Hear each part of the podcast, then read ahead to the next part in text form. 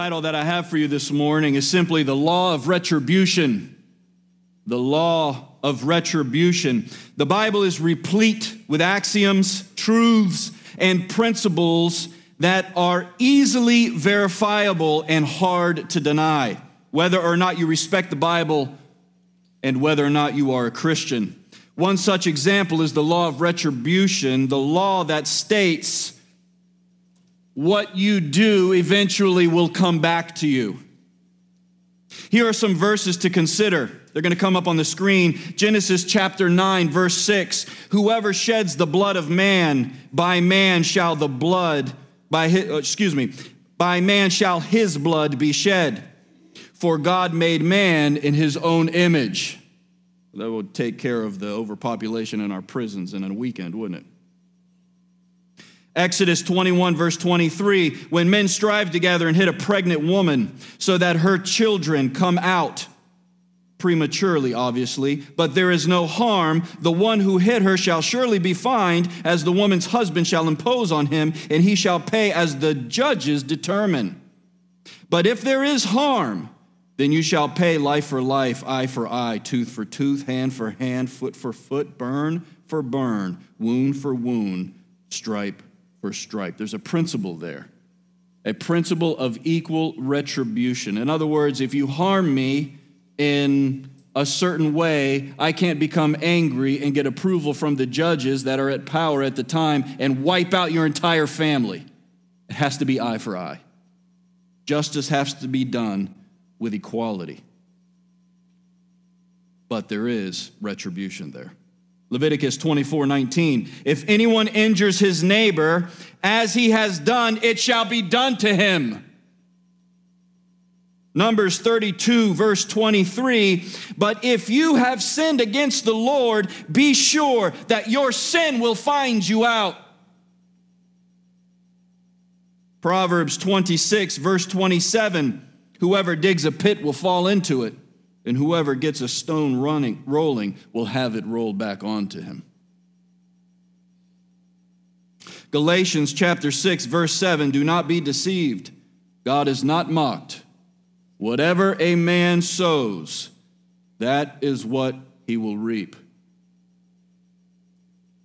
These are a handful of verses, both from the Old and New Testaments, that I want to share with you because I want to share this principle in these verses that make the point because we need, you and I, a reminder. We need a reminder that the decisions we make will inevitably lead to an outcome. And that outcome will be directly related to the decision. Let me say that again. You and I need a reminder that the decisions we make inevitably lead to outcomes, and those outcomes are related to the decisions. We cannot dilute the law of retribution that is plainly taught in the Bible because there is an expectation on the part of God, who is a God who loves justice and hates injustice, that we execute things with equality and equity, eye for an eye, tooth for a tooth. If you kill a man, you forfeit your life. Now, at the height of the Enlightenment philosophy and these ideas that come along with humanitarianism, we don't do justice anymore because it's okay to kill babies, but not okay to kill murderers. Oh, I don't buy that, man. I don't buy that at all. We don't like the law of retribution because we want permission and we give it to each other. We want permission. We do it by policy and program. We want permission to do whatever we want to do without consequence and without repercussions. But, friends, the law of retribution teaches us today that poor outcomes are directly related to poor decisions. And good outcomes are directly related to what kind of decisions? Good decisions. Of course, there are, of course, God's grace and forgiveness and provision. We're talking about general principles here. Church, the decisions that we make will have outcomes. And since that is the case, what kind of decisions do you and I want to make?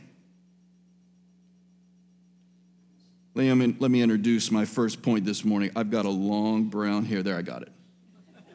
I don't know where that long brown hair could have come from. Let me introduce my first point this morning the danger of ease, verses 1 through 7. The danger of ease. Where's my wife? No, there's somebody with the. Yeah, but somebody's in charge of Children's Church today. When she comes in here, let's make a scene. Let me take the husband hat off and put the pastor hat back on. The danger of ease, verses 1 through 7. To begin, I want you to look at verses 1 through 4, just that tiny section. It begins like this. You can look at it with your eyes. Woe to those who are at ease in Zion, and to those who feel secure on the mountain of Samaria, the notable men of the first of the nations to whom the house of Israel comes. Pass over to Calneh and see, and from there go to Hamath the great, then go down to Gath of the Philistines. Are you better than these kingdoms? Or is their territory greater than your territory? This is a rhetorical question, obviously. Oh, you who put far away the day of disaster and bring near the seed of violence. So, to begin with, we see there in verse 1 this phrase, woe to those who are at ease in Zion. I've already explained this to you, and I'm sure because we have the most intelligent church in South Florida, that you recall the woe to those sections that we've already entered in a few weeks ago, chapter 5, verse 18, woe to you. Chapter 6, woe to those. Chapter 6, verse 4, woe to those. We're in this sort of thematic teaching right now that God is telling these people, you are cursed. If you fall under the heading of this description, woe to you. In this particular case, chapter 6, verse 1 Woe to those who are at ease in Zion, Zion being another name for the city of Jerusalem. The ease is described as the verses continue. I'm just going to rattle them off. Here she comes. This is going to be so good.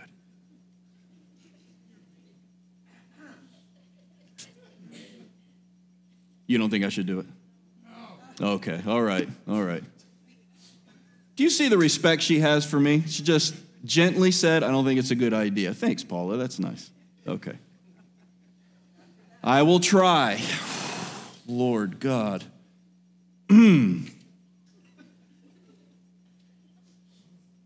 so, where was I?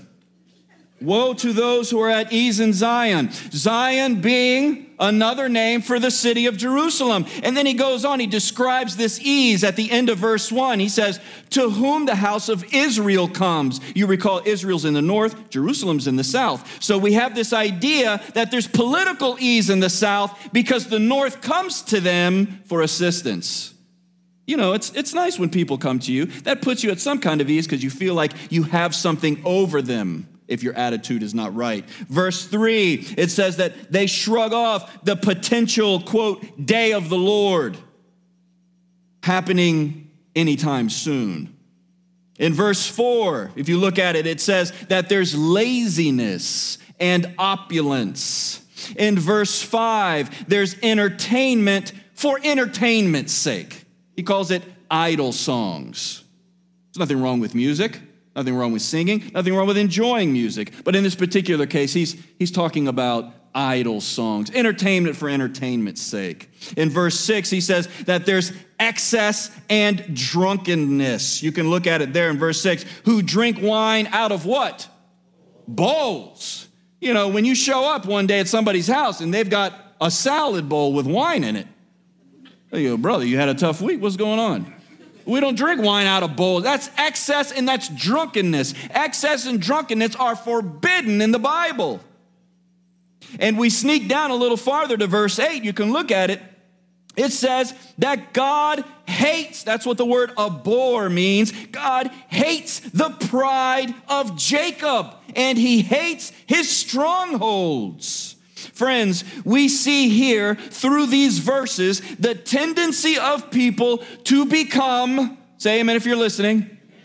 Complacent.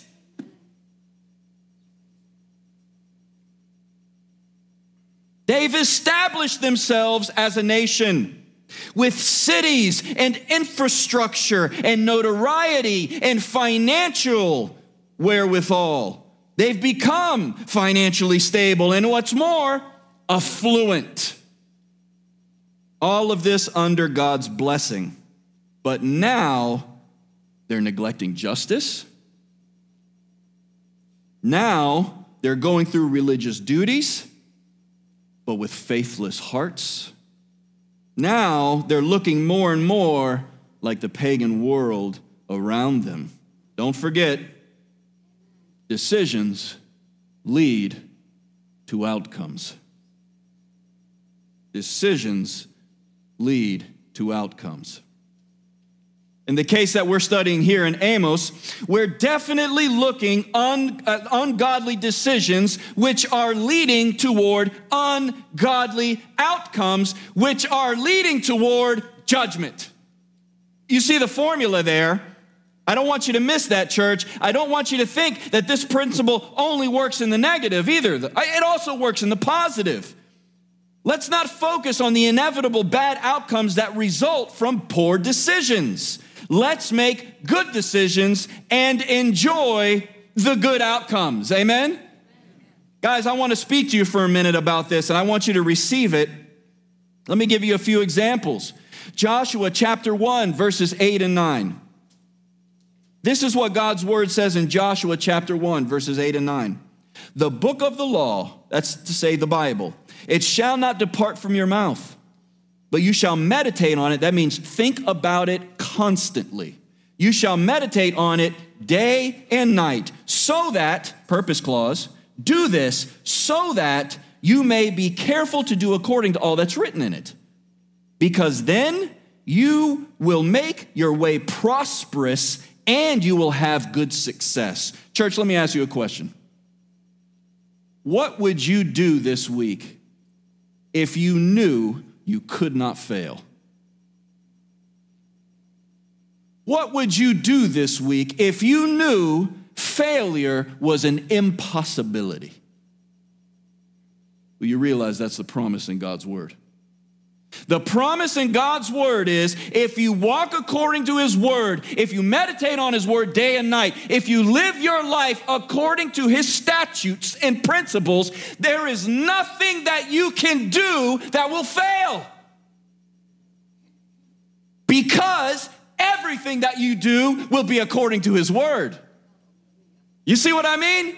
Delight yourself in the Lord, and he'll give you the desires of your heart. Well, we like every we like give me the desires of my heart. Well, I will after you make me your delight. You see?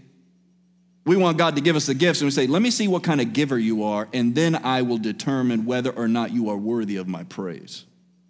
Well, that's not the way it works. God says, I'm worthy of your praise. I don't have to give you anything. The very breath in your lungs is grace, right? It's not, as Alex said, entitlement is freedom. What would you do if you knew you could not fail?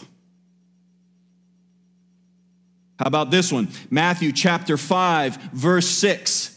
Blessed are those who hunger and thirst after righteousness, because they will be satisfied. Blessed are those who hunger and thirst after righteousness, they will be satisfied. How hungry are you for the righteousness of God? How hunger, how hungry are you for a righteous life? If you hunger after it, it will be granted to you because it is something that honors God. Good decision, good outcome. How about this one? James chapter 1 verse 5.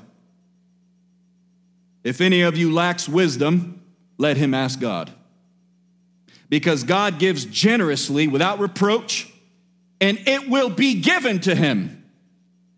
In other words, if you're facing a situation in life and you don't know what to do, and you give God the glory and you ask, God, give me wisdom here, help me understand what decision I ought to make in this circumstance, God will speak to you by the conviction of His Spirit. He may speak to you by His Word. He may speak to you from another source, like a Christian brother or sister who is walking with the Lord and has a healthy relationship. Do not take advice from Instagram. Do not take advice from TikTok. Do not take advice from whatever news source that you like. I don't care how left or right it is. Only take advice from spirit baptized Christians and this word. You need people to tell you what God says. You don't need, to, you don't need people to tell you what you want to hear. You want wisdom? Pray, and God will give you wisdom. I've been there. I can testify to this truth. There have been seasons in my life where it has been confusion and doubt and lack of clarity, and we have prayed to God for wisdom and direction, and God grants it. God grants it. Sometimes we have a tendency to say, it's not right to put God to the test, and you're absolutely right. In Deuteronomy, it tells us point blank and without equivocation, do not put the Lord your God to, a, to the test. But in the Psalms, it says that it's okay to pray for a token of his will. You know what a token is it's a sign. It's not wrong to say, God, this is how I feel you're leading me. Confirm it. God, if this is what you want for my life, give me peace about this decision or make me unsettled about it. Lord, if this is what you want, order the things how they ought to be, and may they be. You see, church, the issue is this if you want a good outcome, you've got to make good decisions. And the Word of God tells us positively, not just negatively, that if we seek the will of the Lord, it excites the Lord toward fulfilling His will for us. He doesn't want us ignorant, He wants us wise. He doesn't want us unrighteous. He wants us to want righteousness so that He can fulfill it in our life. He doesn't want us to be unsuccessful and failures. He wants us to be successful, but according to His will. Church, here are some other examples your marriage. If you invest in it, it will be blessed.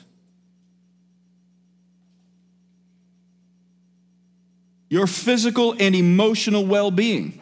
If you eat well, if you exercise, if you get rest, good things will happen. If you surround yourself with people who are good for you and don't poison your heart and your brain, good things will happen for you.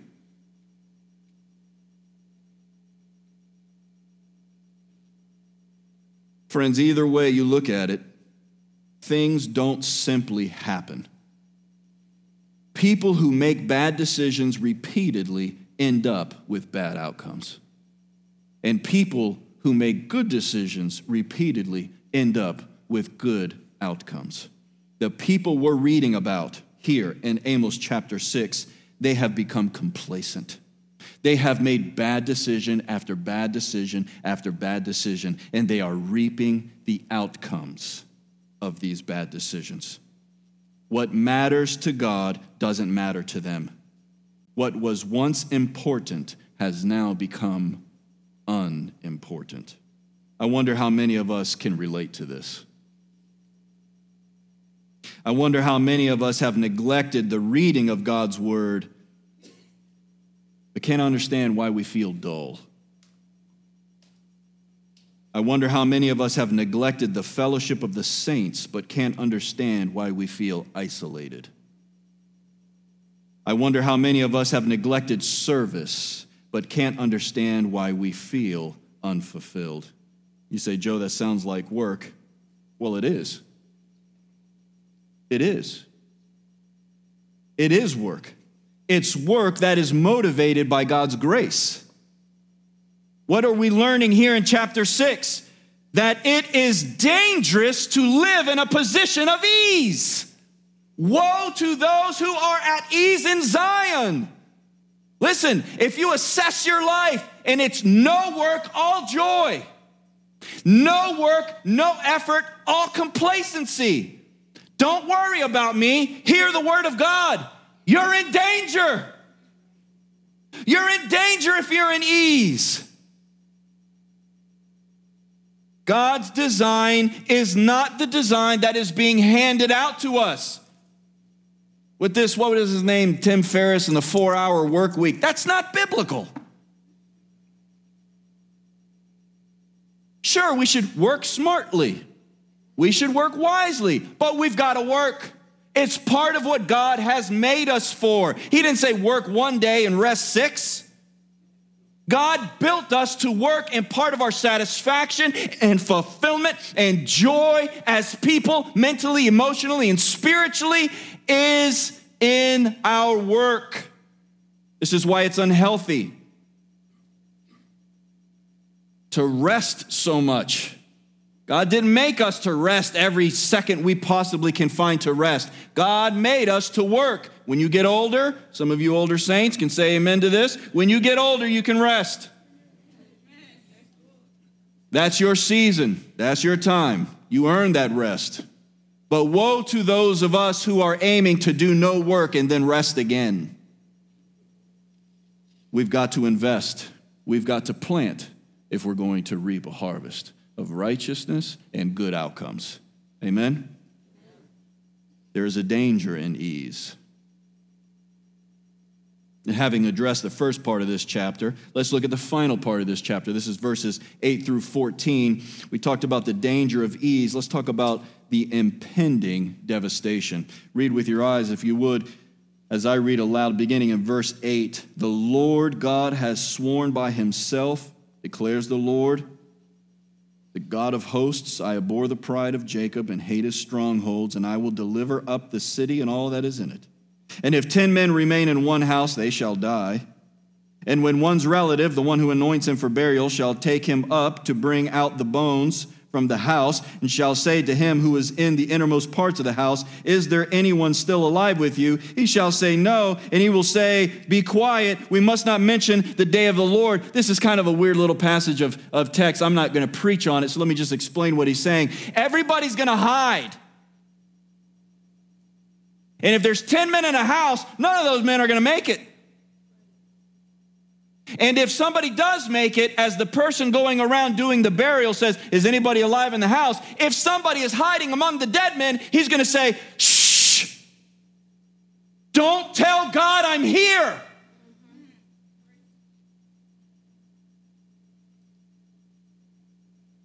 For behold, the Lord commands, and the great house shall be struck down into fragments, and the little house into bits. Do horses run on rocks? No. Does one plow there with oxen? Of course not. But you have turned justice into poison, and the fruit of righteousness into wormwood. You who rejoice in Lo-debar, who say, Have we not by our own strength captured Karnaim for ourselves? For behold, I will raise up against you a nation, O house of Israel, declares the Lord, the God of hosts, and they shall oppress you from Lebo Hamath, that is, from the north to the brook of Arabah, which is in the south. As we've said thus far this morning, we're talking about the law of retribution. Bad decisions, bad outcomes. Good decisions, what? Good outcomes. And so, thus far, that's what we've learned. And now we have learned that if you make bad decisions, you have bad outcomes, and bad outcomes inevitably lead to God's judgment. And that's where we are here and impending devastation. That's what we read in verse 8. I abhor the pride of Jacob, hate his strongholds. I will deliver up the city and all that is in it. Of course, there's nothing wrong with self confidence. Absolutely nothing. And there's nothing wrong with strongholds. Absolutely nothing. But when a good thing becomes a God thing, it becomes a bad thing. Let me say that again. When a good thing becomes a God thing, it becomes a bad thing. You see, even the things that God intends to be blessings for us can be turned into idols and used in his stead. In other words, the things that we pray for, that we ask God for, that we say, I'm never gonna be happy unless God does this for me, when He in His grace says, you know what, I'm a loving and, and gracious Heavenly Father, I'm gonna do this for you. And He does it, and we say, oh, thanks God, and then we're never in church again. Women do this with kids all the time. It's a horrible thing for a woman who gets married and is waiting on the first baby.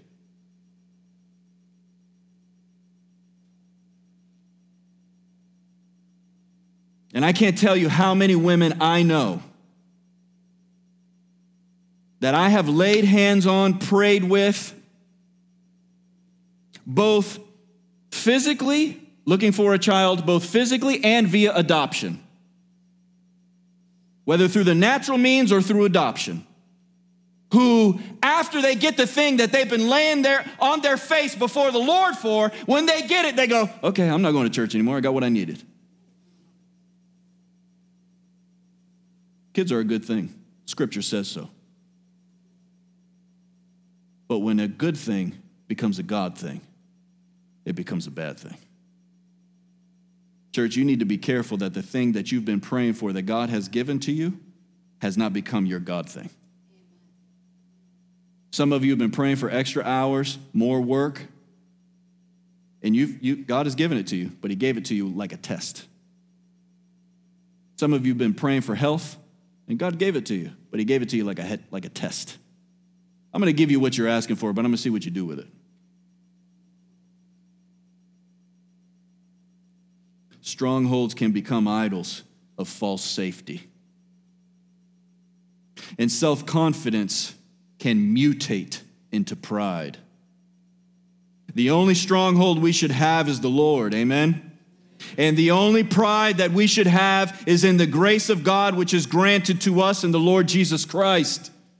Amos chapter 2, verse 5, God says, I will devour the strongholds of Judah. Devour, right? He's called the lion of Judah in the book of Amos. Devour is a play off of that. He, what do lions leave when they devour? Nothing. God says, When I come, the city will be ruined, flat. I abhor the pride and I hate the strongholds. I will deliver up the city, God says. What happens when a nation neglects the Lord? What happens when the nation gets from the hand of God the things that its leaders and its spiritual leaders have been praying for? What happens when a humble reliance and trust in the Lord is replaced by a self righteousness? And a pride. I don't know if this is starting to sound familiar to you, but it sounds eerily familiar to me. Beloved, we must acknowledge that we all have things that are from his hand and of his grace. And we jeopardizing, we jeopardize, excuse me, losing it all in the fury of his judgment if we deny him and fall into a faith marked by complacency. When we are walking away from God, when we think our ways are better and we refuse to obey, honor, and worship Him, then those things that are a blessing to us can be taken from us sometimes as a discipline, and sometimes as a judgment. Say amen if you're listening.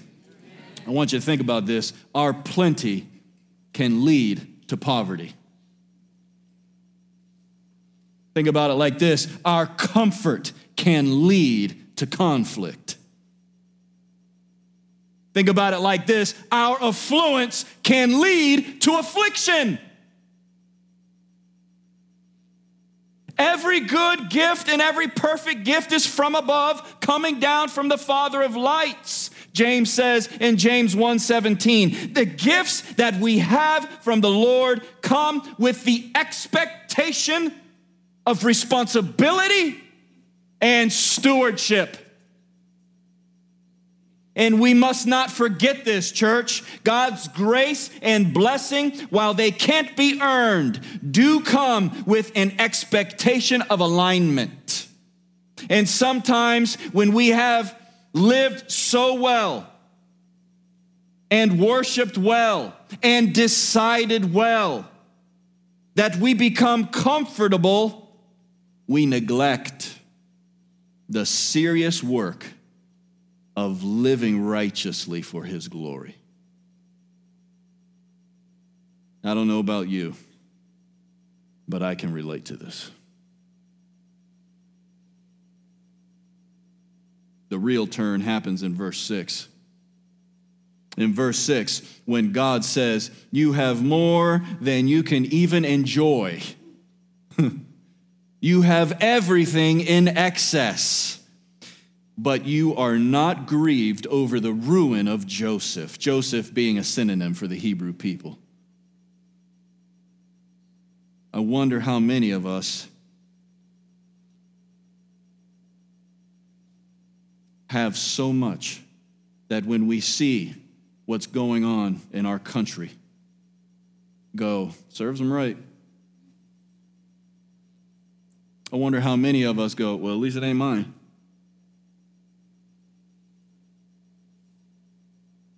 While we drink wine out of bowls. If we find ourselves falling into a point of complacency, we will know it because one of the symptoms is we'll look at the ungodly and we'll go, serves them right. They're going to get what's coming to them instead of God do a work in the gospel in these people. Be glorified in that your name is, is known among the nations. God, use me to reach somebody who thinks they're defined by their sex or sexuality, by how they feel on a Monday versus a Friday. God, help me to lead people who have been educated like this toward an education that is based and founded in the scriptures. How many of us are, are leading that way? Versus how many of us are going, they're going to get what's coming to them.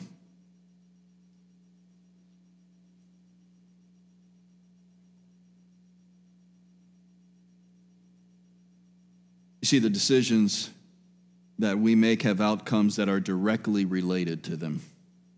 But even still, we cannot forget his part in providence.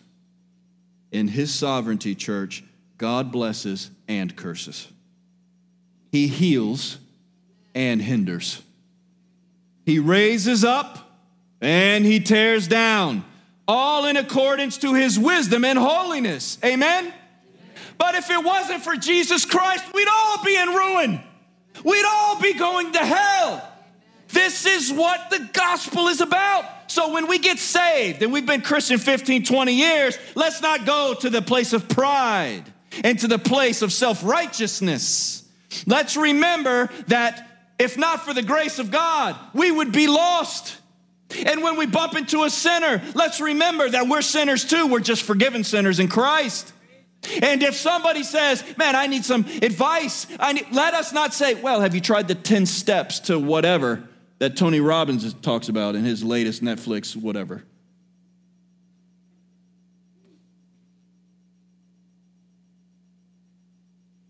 Believe in the Lord Jesus and you'll be saved.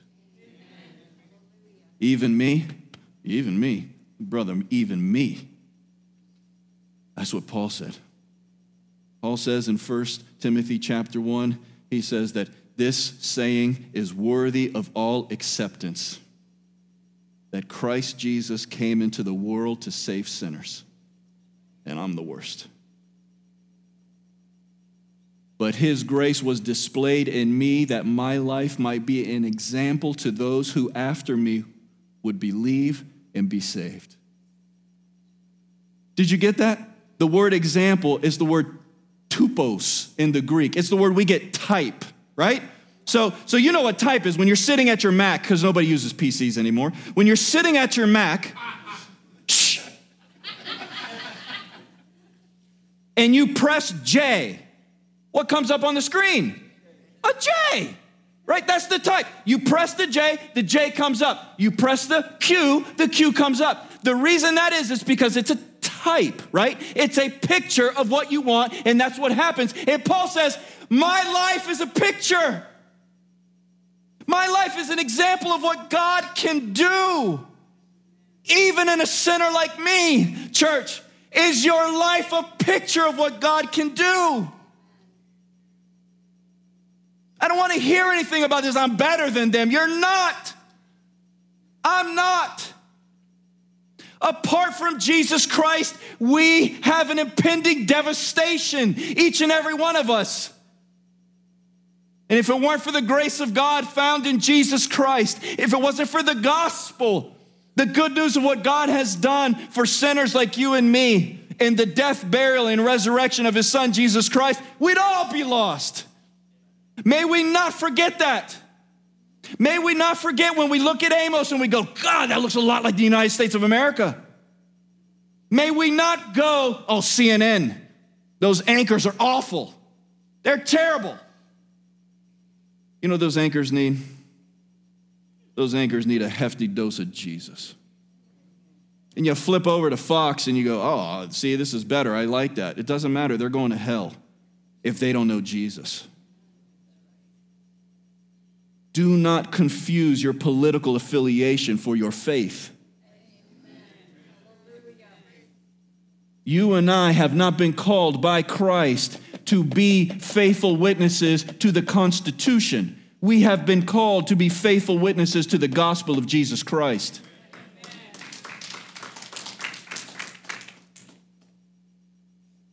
Doesn't mean those things don't matter. Of course they matter but they come second, third, fourth, fifth, wherever. The gospel comes first. Are we surprised by this? Are we surprised by the inevitable devastation that comes after bad decisions have led to bad outcomes, have led to bad outcomes, have led to bad outcomes? I hope not. Remember what Amos chapter 3, verse 6 said Does disaster happen to a city unless God has done it? He is sovereignly in control of all things. Don't put him to the test. But again, according to his wisdom and purpose. God doesn't do these things because he wakes up one day from a divine nap in a bad mood. If judgment is upon you, it's because you are either out of Christ or in Christ, but living like you're out of him. Say amen if you're listening. Our decisions are tied to outcomes. I don't care what kind of spin the news puts on it. If you break the law, you're going to go to jail. If you get pulled over for driving 90 in a 70, you're, you're, you're speeding. You're wrong. Take it, to the, take, it, take it on the chin, be a man about it, and be done when you do wrong, you will have inevitable punishment. When you do right, God willing, you will receive blessing. Our outcomes are tied to our decisions. The Lord is executing judgment on a people who have ventured into ease and complacency to their own peril, because in that ease and complacency, they have allowed their once sharp focus on God to become dull and disinterested. Verse 12 testifies to the fact that because they have done this in their spiritual life, it's also affected their physical life, their social life. Do horses run on rocks? No. Do oxen plow there where the rocks are? No. But you have turned justice into poison. Those things don't work they don't fit. Friends, here's the formula. When godly people live godly lives, it helps to create a godly society, which equals a blessed nation. But when godly people are living ungodly lives, even if there is social affluence and success, it will equal a nation that God cannot bless. I wonder how many of us can relate to this. I wonder how many of us can relate to the impending devastation because there's complacency in our lives. I wonder how many of us can relate to neglecting worship for more sleep, who have neglected Bible reading for more television, who have neglected prayer for more Facebook. It doesn't refresh that fast. Put the app down. It's sucking your life straight out of your eyes, man. We're all susceptible to this. I'm susceptible to this, church, because we want all the rewards without the grit and without the grind that's required. But we must realize the weight of this God's sanctifying presence in the world and in this nation, the United States of America, is the work of the Holy Spirit through his people, the church, the faithful in Christ. God is not going to bless our nation around us. God is going to bless our nation through us. But if we're not living in accordance with His word, He's not going to go, oh, you know, you guys have had it rough. Let me do it. Let me, let me do it another way.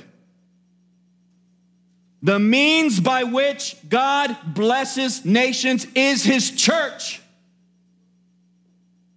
not other ways. If we neglect our spiritual commitments for social complacency, we are only inviting inevitable doom because God can bless us financially and 100 other ways, but the most important blessing that God desires to bestow upon his children is the blessing of Christ likeness. That must be first.